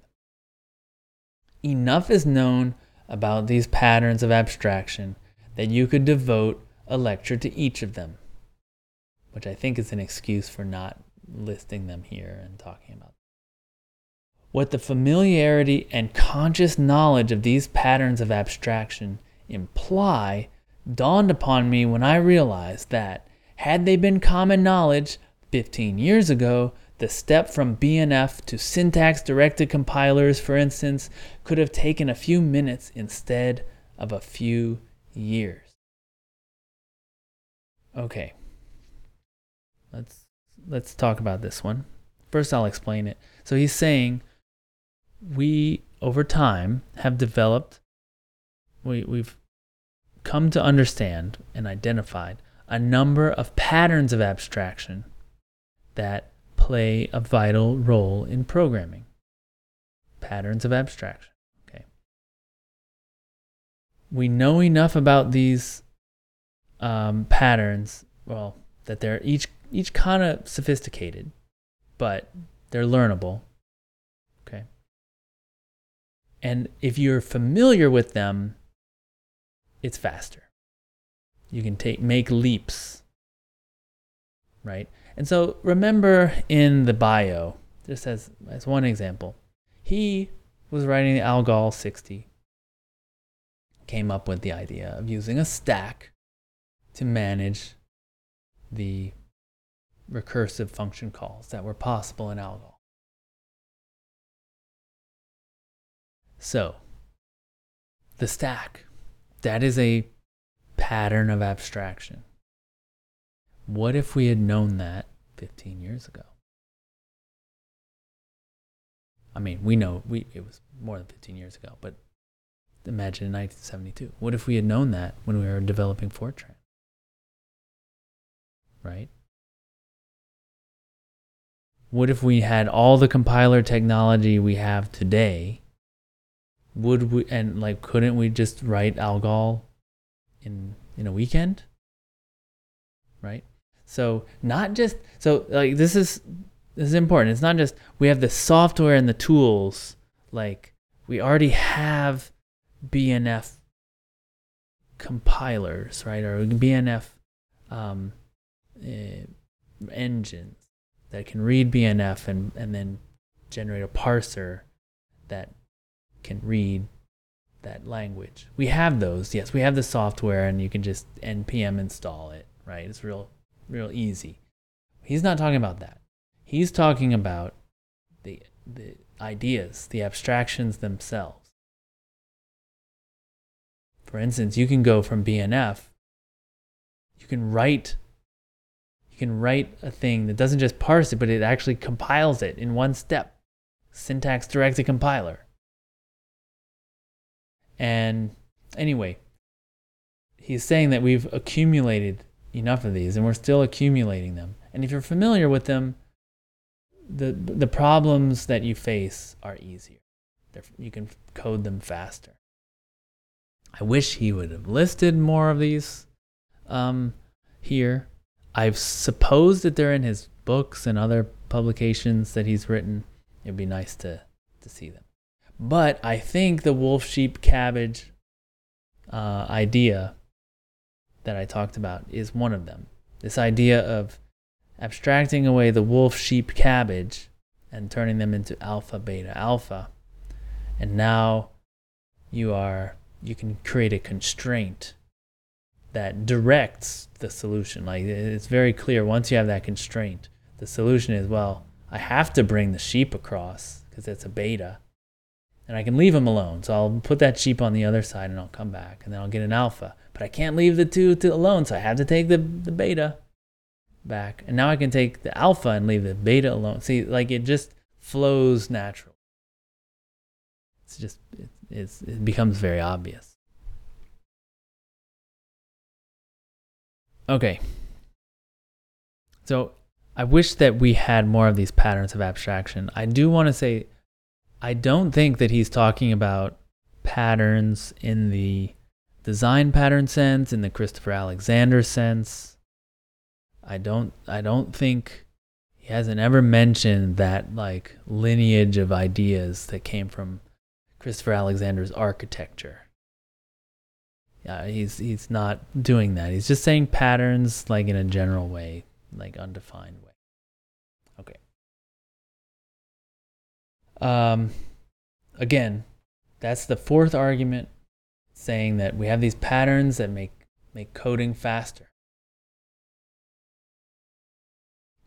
Fifth argument patterns of abstraction, mind you, right? So, like stuff like we know to use a stack. Oh, we know to use a, you know, this this particular data structure for these kinds of problems, things like. Fifth argument the tools we are trying to use and the language or notation we are using to express or record our thoughts are the major factors determining what we can think or express at all. The analysis of the influence that programming languages have on the thinking habits of their users and the recognition that by now brain power is by far our scarcest resource, these together give us a new collection of yardsticks for comparing the relative merits of various programming languages. Okay, there's a lot to say, uh, so I'll just I'll just get started. Uh, first, I'll just explain what he says. Um, programming languages have an effect on how we think, um, a big effect, one of the major factors, uh, and that we can perhaps, or I think he's not saying perhaps, we can compare the merits of programming languages simply based on that. Like, how much brain power does it take to use this language or use this feature from this language? That's really, I think that's cool. I, I don't know if we're doing that when we're uh, comparing programming languages. Um, in terms of, uh, you know, if you were to review, well, this language has this feature and it lets you do this, and isn't this cool? Like, we're not saying, but man, I tried it when I was really tired and I couldn't get it working, right? That's interesting. Um, and to, to create a yardstick of that, like how many, mm, how many different files do you have to look at to understand how a thing works, or how many uh, keywords are there that you have to understand, right? A simpler language would have fewer keywords and therefore maybe be easier to understand. I mean, there's some metrics that you could probably put on there. Okay, so uh, he continues with this fifth argument. I see a great future for very systematic and very modest programming languages. Not only Algol 60's for clause, but even Fortran's do loop may find themselves thrown out as being too baroque. So this is a call for simplicity. Uh, I, I mean, it sounds hard to argue with that simple languages are, are easier to work with and will make it make you develop faster and um, at the same time it seems like most languages are going the other way adding features. Uh, i was helping someone with with doing modern java java 8 streams and stuff. Like I don't know. Does it make the language better to have all that stuff? Don't I don't know. I think the jury is out. My opinion is probably not. It's just more stuff to learn. It's more complicated. He's talking about the for loop and the do loop as being too complicated. So I, I really appreciate that, especially I'm a you know, I'm a Lisper. Lisp is, I mean, a very simple language compared to other languages. And uh, also rings true with what Alan Kay talks about with like the syntax fitting on one uh, note card. I don't think he's alone here in saying that. So he talks about this informal study that they uh, talked about so he's not just talking about simpler, like less baroque, like oh, all these little things you have to get right to make this work, which is like a for loop, you know, like a JavaScript for loop where you have to declare a variable and then initialize it and then put a semicolon, and then you have this condition under which it, the loop continues to run, and then you have another semicolon, and then you have a thing that runs for every iteration. Like it's, it's weird it's just weird. There's like all these little things you have to learn. Um, but so he's not just talking about simpler is better. He's got another deeper idea here. In this informal study, he got a bunch of experienced programmers, volunteers, to code a solution. And this particular problem, they couldn't solve it and he's going to talk about them. Their notion of repetition was so tightly connected to the idea of an associated controlled variable to be stepped up that they were mentally blocked from seeing the obvious. Okay, so the languages they had used, this is what he's saying here. the languages that they used, loops were always about stepping up a variable as you you know have as an index into an array. That they had done that so much that they could not see another obvious solution which he doesn't explain but it would be a much simpler solution if you just used a loop to not increment a variable as an array index. But they were so entrained, so used to doing that. Remember, he's talking about a language influences your habits of thought. They couldn't see the simple solution. And so by special casing the, the, the loop, the for loop is a special case of loop where you have these initialized variables. What if you don't have a variable to initialize? Right? So people are now being trained just through repetition that a loop needs a variable. And it usually starts at zero, and we're going to increment it each time. Doesn't I plus plus? Don't you? Isn't that what you have to write? I plus plus at the end of your for loop. Like, it takes a while to undo that. I mean, I feel I feel this that there's a lot of unlearning that I've had to do as I get better at programming. Because I had all these habits that maybe there were crutches that helped me get further with less experience, with, you know, my limited experience at that time. And now I don't need to do that, but I can write these different loops that don't have variables and whatever. So, um, anyway, he's saying that he's he's arguing that the problem is not just that the language is more complicated but that these the, the the particular choices that the languages have made have ruined programmers from seeing obvious solutions. And maybe it's because they thought for loop, oh, that'll make this easy, this one thing, but then it makes other things hard because you get used to writing it that way. It's not just we need simpler languages. He is saying that we need simpler languages, but that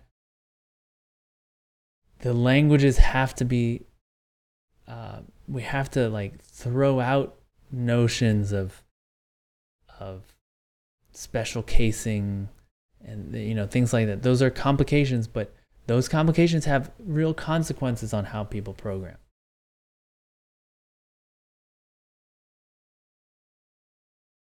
Programming will remain very difficult because once we have freed ourselves from the circumstantial cumbersomeness, we will find ourselves free to tackle the problems that are now well beyond our programming capacity. Okay, so he does say, yes, they are going to get harder. We're going to tackle programs beyond our programming capacity. So it is going to stay hard. Kind of contradicting himself, right? I mean, he did not include that in his original vision. Right? Okay. Sixth argument. Again, these are all arguments for programming is going to get faster and uh, fewer bugs. Up till now, I have not mentioned the word hierarchy. But I think that it is fair to say that this is a key concept for all systems embodying a nicely factored solution. The only problems that we can really solve in a satisfactory manner are those that finally admit a nicely factored solution. The best way to learn to live with our limitations is to know them. By the time that we are sufficiently modest to try factored solutions only, because the other efforts escape our intellectual grip, we shall do our utmost to avoid all those interfaces impairing our ability to factor the system in a helpful way. All right, eh, this is a lot. I'll have to go into it. So he's talking about hierarchy. Uh, he is saying that it is a key pattern for how we should structure our abstractions and our solutions. By hierarchy, he means um, we, I mean, basically stratified design that we can build, uh, build on top of existing solutions, and then build on top of those, and then build on top of those. The only problems we can really solve in a satisfactory manner are those that finally admit a nicely factored solution. So he's saying, like, the ones that we can actually solve in this way that he's been talking about of you know intellectually what is what's the intellectually manageable are the ones that use hierarchy. They use abstraction in this particular pattern um, and those are the ones that work. And again he's talking about yes it's a constraint that we're setting that we're going to uh, work within these hierarchical programs but that's a limitation of ourselves, our brains, that that's how we work, that's how we understand things, and that that is just a limitation we have to learn to live with. And the sooner we learn to live with it, the better. Um, so that's his final argument that we will uh, finally accept that we have to make hierarchical solutions.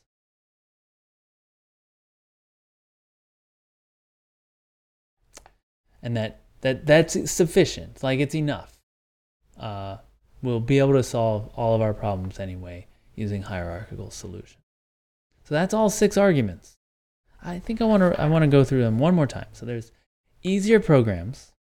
We're gonna we're gonna we're gonna have we're going to write easier programs because they're intellectually manageable. We're going to write fewer programs because not all programs are intellectually manageable. Not write fewer programs. We have fewer programs to choose from. Um, if you write your proof and program hand in hand, it makes the programming easier. And of course, fewer bugs because you've written a proof. Uh, argument four is that we have these patterns of abstraction that if you know them, uh, make programming faster. Uh, fifth, we, we are we can converge on simple languages that will help us see more obvious solutions. And then fifth, we will finally accept that we are limited, our that we uh, prefer or we need a hierarchical solution. that'll help us write programs faster. Okay, now he's going to conclude. Let me conclude. Automatic computers have now been with us for a quarter of a century but they have had a great impact on our society in their, capaci- in their capacity of tools. But in that capacity, their influence will be but a ripple on the surface of our culture compared with the much more profound influence they will have in their capacity of intellectual challenge, which will be without precedent in the cultural history of mankind. Okay, he's making some very flowery pronouncements here. Um, but he's saying that yes, they're important as tools, but that they will influence our intellectual culture more. Histor- uh, hierarchical systems seem to have the property that something considered as an undivided entity on one level is considered as a composite object on the next lower level of greater detail. So, you know, we have a brick, you know, a wall is made of bricks and a brick's made of crystals and the crystals are made of molecules. Uh, he's he's showing like we we that's how we understand it. This is kind of a continuation of argument 6. But he's going to go further. The number of levels that can be distinguished meaningfully in a hierarchical system is kind of proportional to the logarithm of the ratio between the largest and the smallest grain. Okay, I'm gonna stop here and explain this because he he talked about it weird. Um, when you make a hierarchy like that, you've got the smallest one at the bottom, the crystals made of molecules, so molecules are really tiny. Then the bigger thing is the wall, right?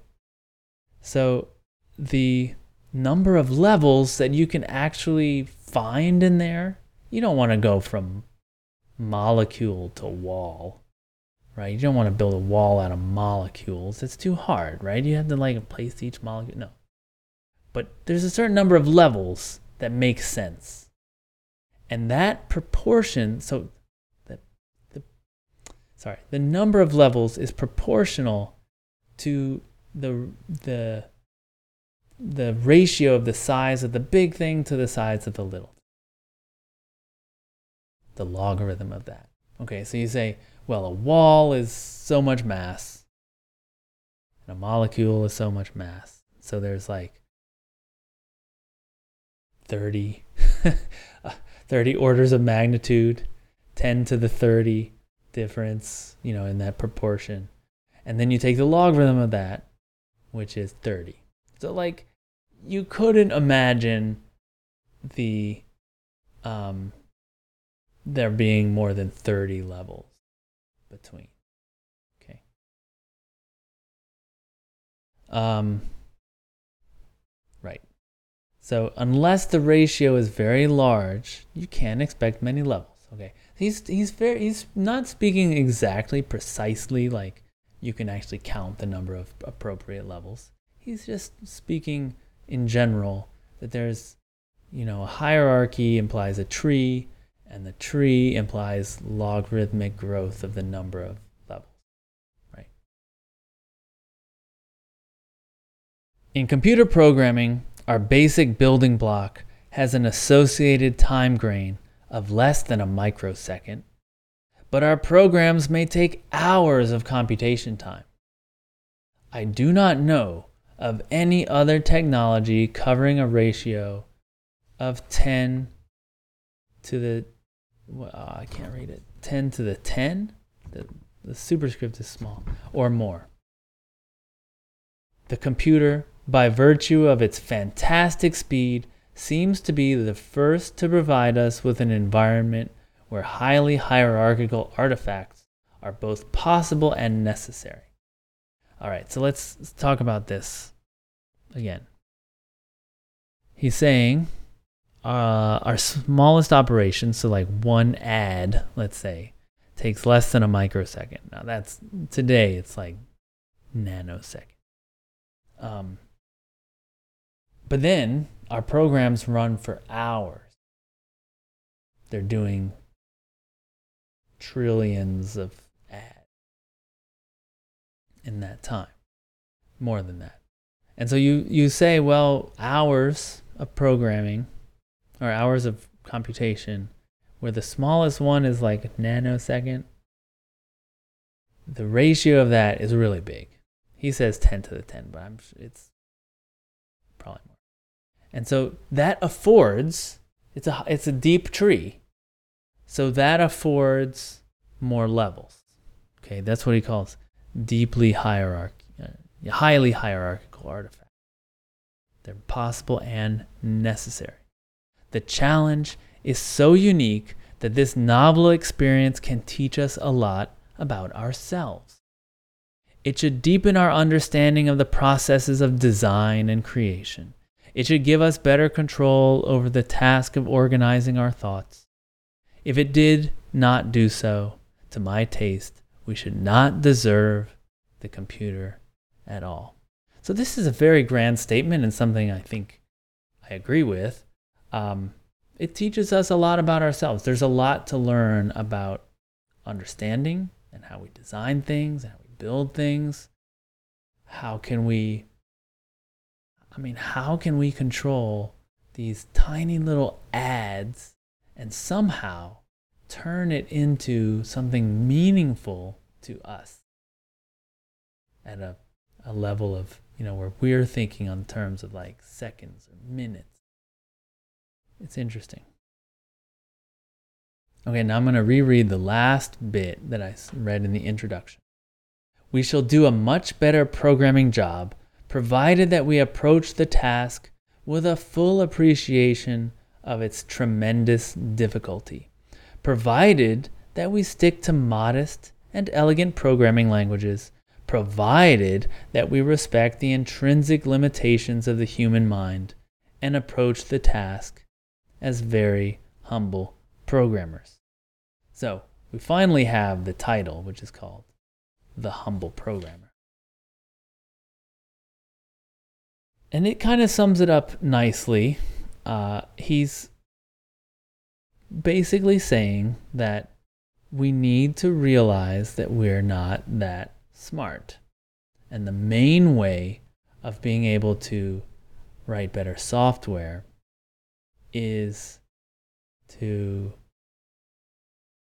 make our software simpler, make our tools simpler, do a little more proof, maybe a lot more proofs, use hierarchies and tools of abstraction that have proven themselves in like other fields and just not try to do something too complicated, right? Take a step back and just work on the stuff that we can deal with. Um, now,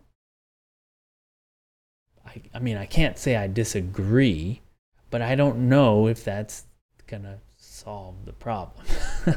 I can't disagree that um, it's useful to, like, you know, a lot of people. Uh, okay, let me put it this way. Um, why do we write tests? Because we're not that smart. Like, we're not that good at programming we can't just like blast out the correct program the first time. So, recognizing that, we write a test first to make sure that we uh, understand what we're going to code and like we've limited the problem so that we can, you know, it's a, we start with one test and it, we can code it. This is, this is all like basic TDD stuff. Okay, but we have TDD. We have things like we still have a software. So, like one of the things that I didn't mention, I was thinking about mentioning, is he talks about uh, before he talked about how our main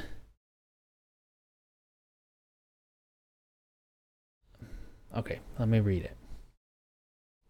The analysis of the influence that programming languages have on the thinking habits of their users, and the recognition that by now brain power is by far our scarcest resource, these together give us a new collection of yardsticks for comparing the relative merits of various programming languages.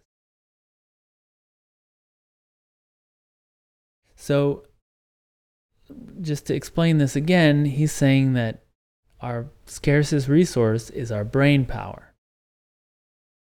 That that is the bottleneck on programming.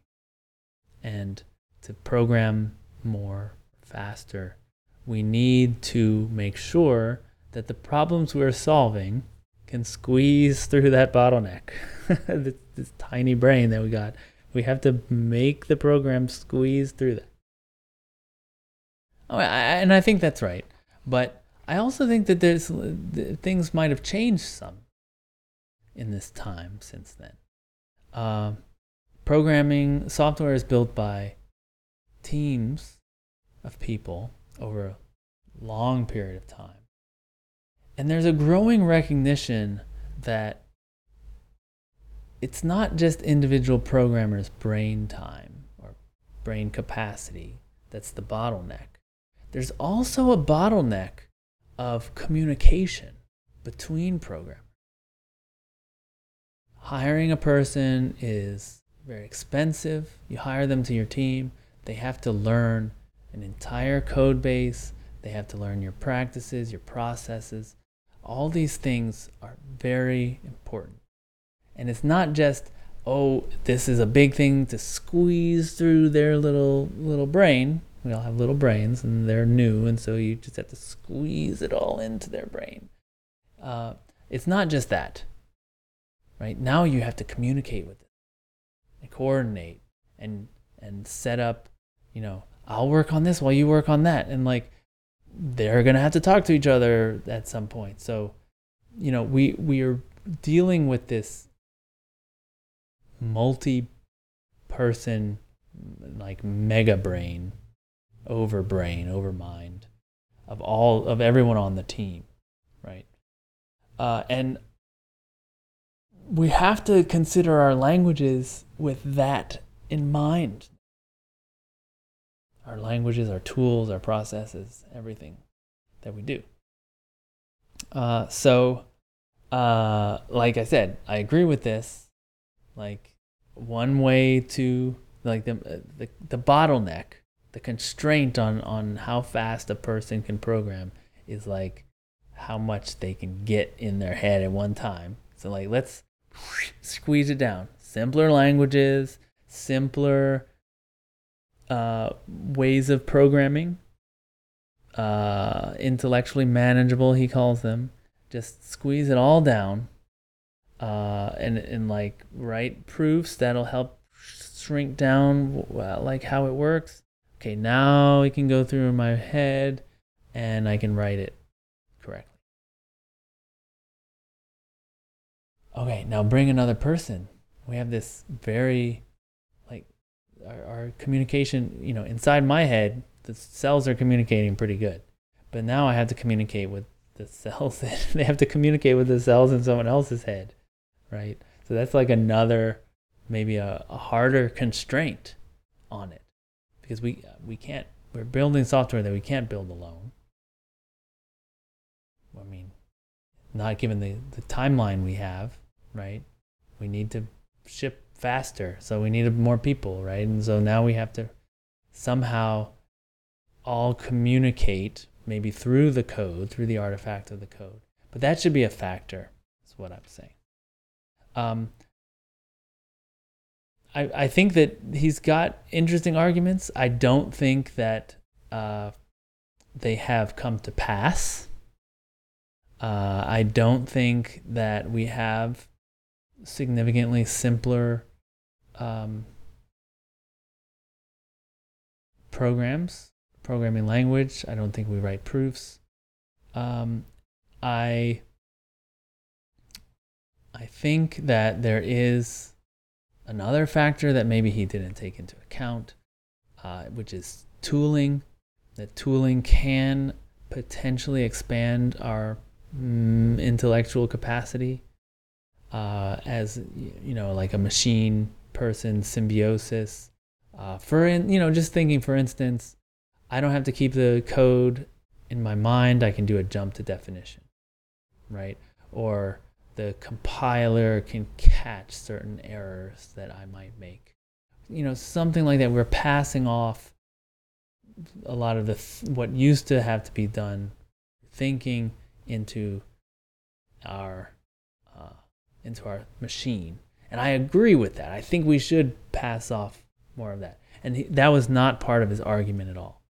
Right? There's no tooling. He wasn't talking about tooling. Um, so that's interesting. I think simpler language with a really powerful tool, like wow, that sounds like an you know even more number of um, orders of magnitude that could be gained here. Uh, I also this this kind of talk about reducing the cost of software reminds me a lot of the No Silver Bullet essay by Fred Brooks that talks about how at a certain point, probably around this time, he feels like there won't be another order of magnitude increase. That a lot of the time that was spent, of course, Dijkstra does not do a time analysis, right? Don't know how much actual software he wrote, Dijkstra, that is, um, meaning like commercial software. Uh, this, I think, a lot of it was uh, academic programs where it just has to calculate the right answer. It doesn't have to,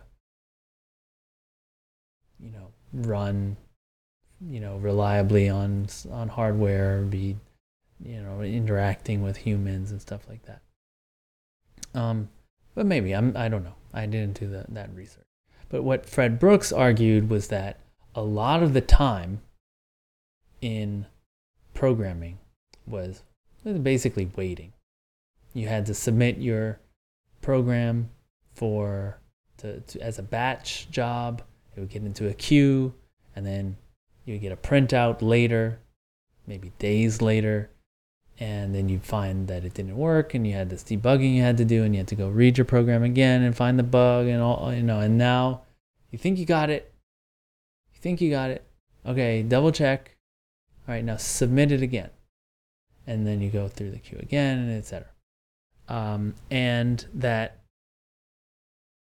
by the time he wrote that no silver bullet essay, the that time had been reduced. Now, especially now, with every programmer has at least one computer. Like that's kind of a very common practice. You're not sharing uh, a, a mainframe. Um, you don't have to do that waiting. Like you can know very quickly within seconds whether your program ran correctly. So that eh, he was saying that like it, we've reduced all of this time. I don't think we can get another 10x out of it. Uh, and Dijkstra is arguing that we can, but it has to be done through simpler languages, a discipline to uh, only accept simple solutions, use hierarchies, use these patterns of abstraction. We'll see. I don't think I don't know if we've we've proven that. I don't know if we even know what these patterns of abstraction he was talking about are about. Um, also, does it make sense to think that a person who's having trouble with a program okay let me let me put it this way if a person knows the pattern of abstraction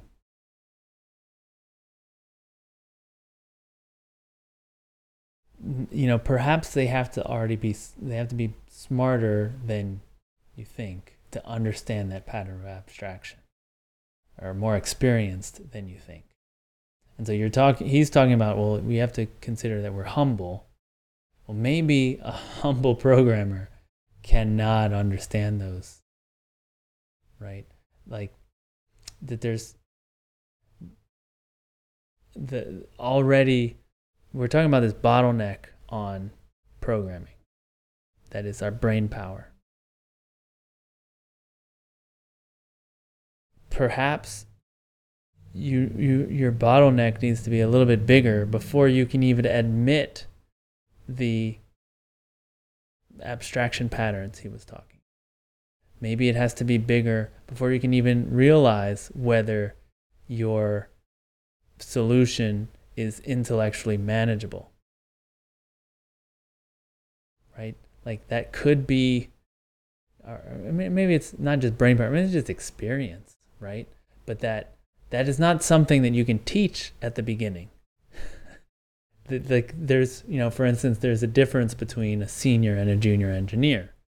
And that difference is that maybe the senior engineer says, hey, that sounds like a really complicated solution to what should be a simple problem. And the junior engineer doesn't see that problem. They don't see that it's complicated, right? That simplicity and elegance is something that takes time and experience to learn. And we can't just say, humble. And that is the problem. You might say, I have to be humble and this is a complicated solution, but I don't know what else to do.